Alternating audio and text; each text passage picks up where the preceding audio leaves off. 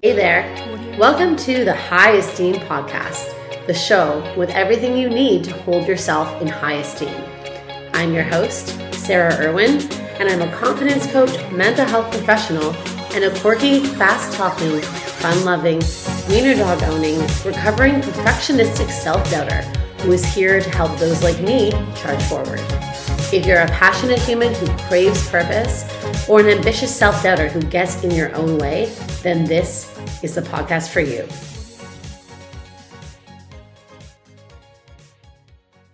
Welcome back, everyone. Welcome to episode two of the High Esteem podcast. I'm excited to be back here. And today I wanted to talk about something that bothers me so much in every motivation industry, and that I believe holds a lot of people back and contributes to their patterns of self sabotage.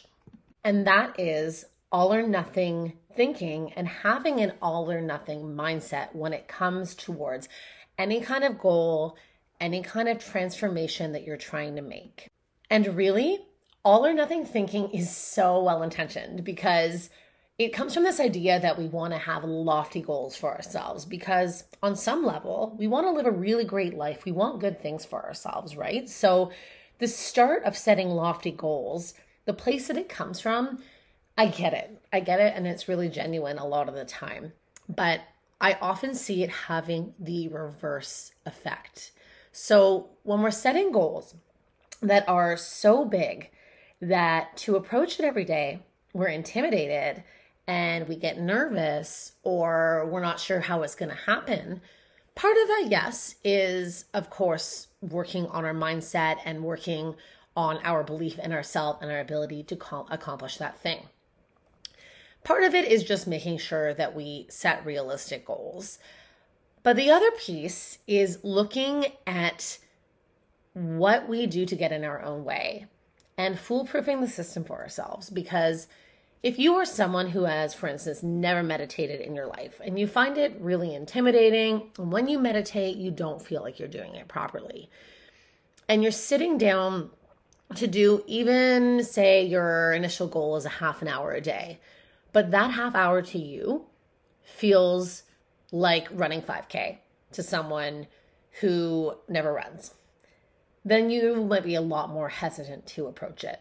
So I really want you to look at the last time you've done this. You're going along, you have this goal, say it's meditation or say it's running, and you say, I am going to do XYZ, meditate or run or do both for um let's say one month every morning before I start work. And you're running along, you're running along, you're running along. Day three, you're a little bit tired, you don't do it. Then the rest of the day, you start saying things to yourself like, ugh, I'm a piece of shit. I didn't get that done. I should have done it. It's all over. I knew I could never accomplish my goals.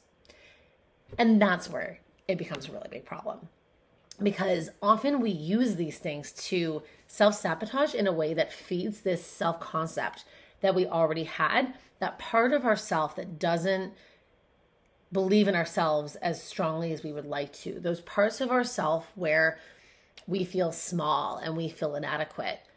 We feed those parts, not just because we fail to do what we said we were going to do, but the way that we talk about um, to ourselves afterwards and the way we give into it. What happens then? The next thing is most of us give up, or we give up for a few weeks and start again with another lofty goal.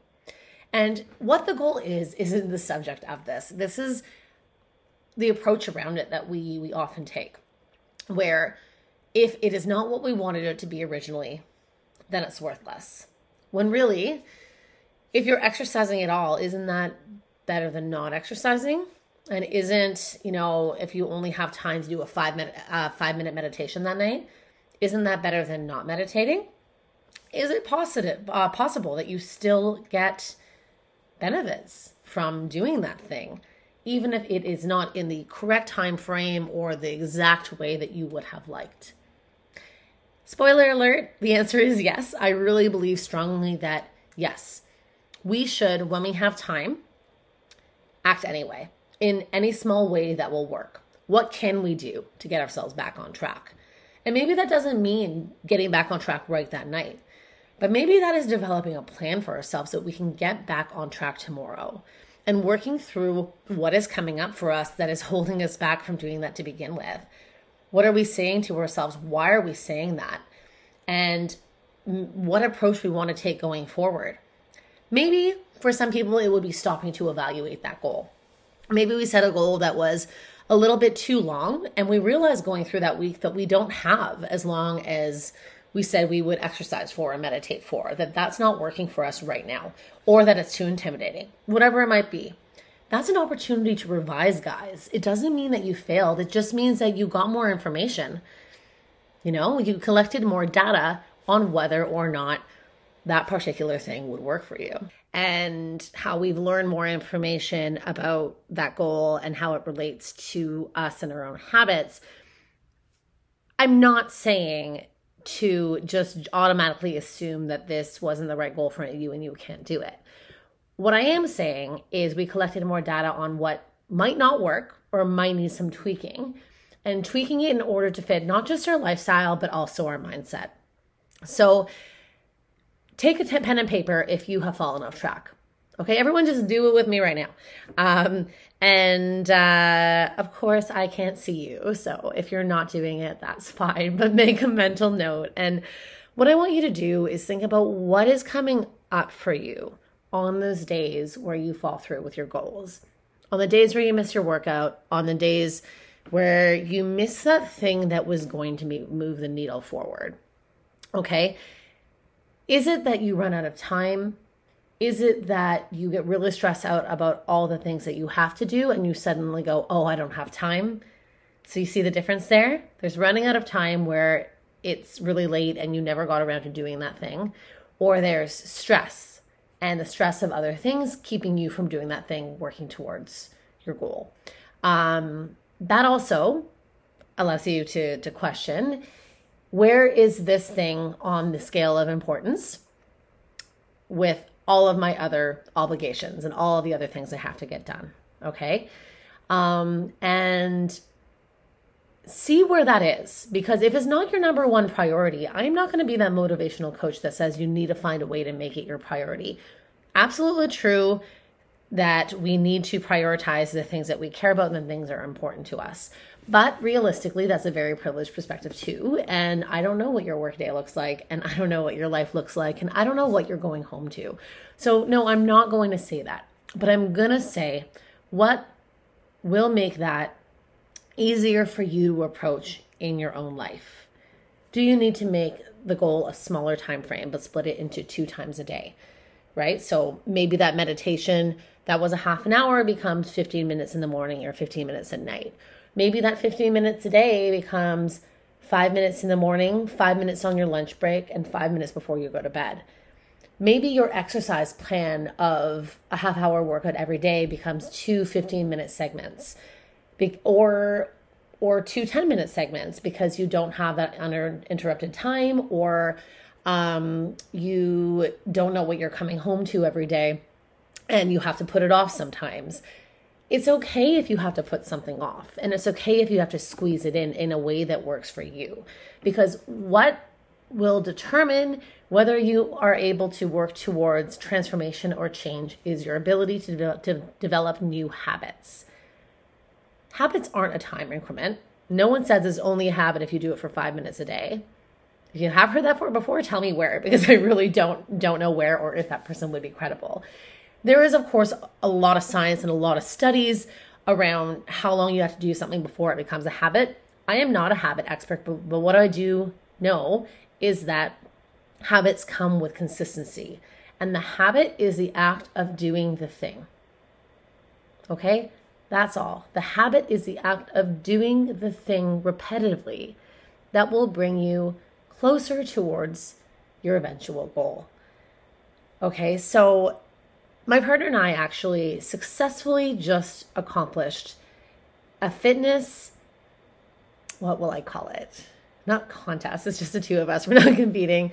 Um, we started a fitness challenge for ourselves that was not with an all or nothing mindset. I had noticed that she often would have these really, really big challenges with her best friend, and they would make these spreadsheets and they put in the meal plans and they get really excited about it, and they both lasted maybe a week. But the problem was that all of these challenges were so extreme and they didn't leave room for flexibility or for things like cheat days or when life got abnormally busy or their current mindset. Um, and they didn't help establish habits in a way that was slow and progressive and allowed you to see the benefits over time without it being too intimidating. And so we sat down and we talked about it because I was of the opposite mindset where I've been so scared of diet culture and of fitness culture that I didn't want to approach things in any sort of extreme. And we came up with a happy medium, and that was October size. Now, October size, guys, was just a spreadsheet and a challenge for us to exercise for a half an hour every single day. And now that didn't have to be anything extreme. It could be anything that we liked, that we could do easily, that made us feel good. The idea was that we're doing it every single day and that the next month we would up it. We would add more rules once that habit was developing. And so that could be as easy as a walk. And we built in forgiveness. And this was the best part because we said, okay, what happens when we fail? What happens when we fail at that day? How do we keep ourselves back on track? And it was literally just so we could make it up and we could back count. So if we did an extra half an hour on another day, we could back count that day. And some of you who are into big lofty goals really might like not like this, but for us because of that intimidation factor and because of that mindset of oh well it's all over that we we knew we had the tendency to get into, we decided to counter the all or nothing thinking by building forgiveness into the plan. To me, this was revolutionary because I developed that habit of walking half an hour every day. Uh, or not always walking, right? Sometimes we went rock climbing and sometimes we went on a hike and sometimes I didn't exercise at home, but I learned to expect that in my day and see the benefits and really like it. And it was forgiving enough that it didn't make me resent it and it didn't intimidate me. And that folks kept me going because I hate resenting something that I'm doing. And it gave me time to feel out what worked for me and what didn't, and to revise, and an opportunity to revise as I went. And then we didn't leave it there, of course. We took it from there and did November size, where three of those days a week have to be some sort of more intense exercise. So it could be a HIIT workout, it could be rock climbing, it could be us going on a longer hike. Um, so it could be an, had to be an hour or more if it's you know a low key exercise like going for um, a walk. Um, and then it had, or it had to be more intense if we kept it at a half an hour. Um, and guys, I've done five days a week pretty much this entire month of some sort of more intense exercise. I've been doing my own HIIT workouts. Um, we're rock climbing three days a week, and nothing has worked for me this well. And to me, that just adds clout to my argument against all or nothing thinking because when you build forgiveness into the plan, you're not setting yourself up to not fail, but you're not setting yourself up to treat yourself poorly and knock yourself further off track. Because that's what we do when we fail and see it as a failure and not as more information that we can work with and edit and adapt to our lifestyles. When we admit failure, we beat ourselves further off the damn track until we no longer see the track anymore. We don't care about the track. We don't wor- think the track is worth it. Hell, we don't think we are worth the damn track. And then we walk away. And then we eat that bag of Cheez Its or cookies or drink that wine that we told ourselves we wouldn't drink or whatever it is that is literally the um, opposite of your habit. And then we beat ourselves up for that too. And so begins that cycle again of negative self talk and self sabotage. And I wanted to talk about this because it feeds into negative self esteem and poor confidence the way we set our goals, the way we act when we don't meet them, those things, they feed that cycle so much. Because if you don't think you're worth your goals, what does that say? And if you talk poorly to yourself when you when you don't meet them, you're going to feel poorly, right?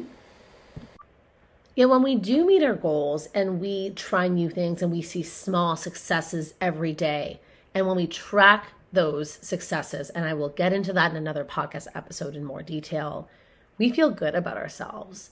We cultivate confidence by maintaining that trust with ourselves and building that trust that we can do new things and we can see progress and we got over them and we did things that we did not think that we could do. But it can happen slow. And often it does happen slow. But if we set goals that are so lofty for ourselves that don't factor in our intimidation, our mindset, where we are in our habits, what habits of self sabotage we have, and what patterns we fall into when we're doing these challenges to begin with, and when we have attempted to meet difficult goals in the past, if we don't factor those in and build in and foolproof it for ourselves, then we set ourselves up to betray that trust in ourselves. And when we betray that trust in ourselves, then we don't trust ourselves to try new things. And then we don't feel more confident. And then we don't get where we want to be. And it's so painful to watch ambitious people who are working so hard fall so far off track so quickly just because they didn't set a goal for themselves in a compassionate and forgiving and realistic way. And sometimes it really is about getting conscious of this and being intentional. Okay? How are you going to work forgiveness and self compassion into your action plan to move forward in some way that is really important to you? How are you going to build that in? And then we can talk about goal setting. Because we are all going to have days where we struggle and where it's harder. And most of us do have days where we fall off track. But are you someone who wants to accept a life where every time you fall off track, you walk away from it? Or do you want to learn how to climb back on? And I'm going to leave you with that question.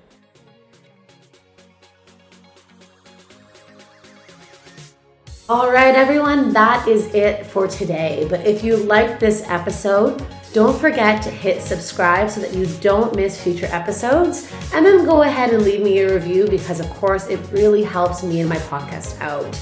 For more tips, training, and tools to help you hold yourself in high esteem, follow me over on my Instagram page at your underscore high underscore esteem underscore and then join the Your High Esteem Facebook group through the link in the show notes to join your community to do this work together. To learn more about me and my private coaching, you can also head over to www.highesteemcoaching.com and then browse my programs and free tools there. Thanks so much for tuning in, and I'll see you all in the next episode.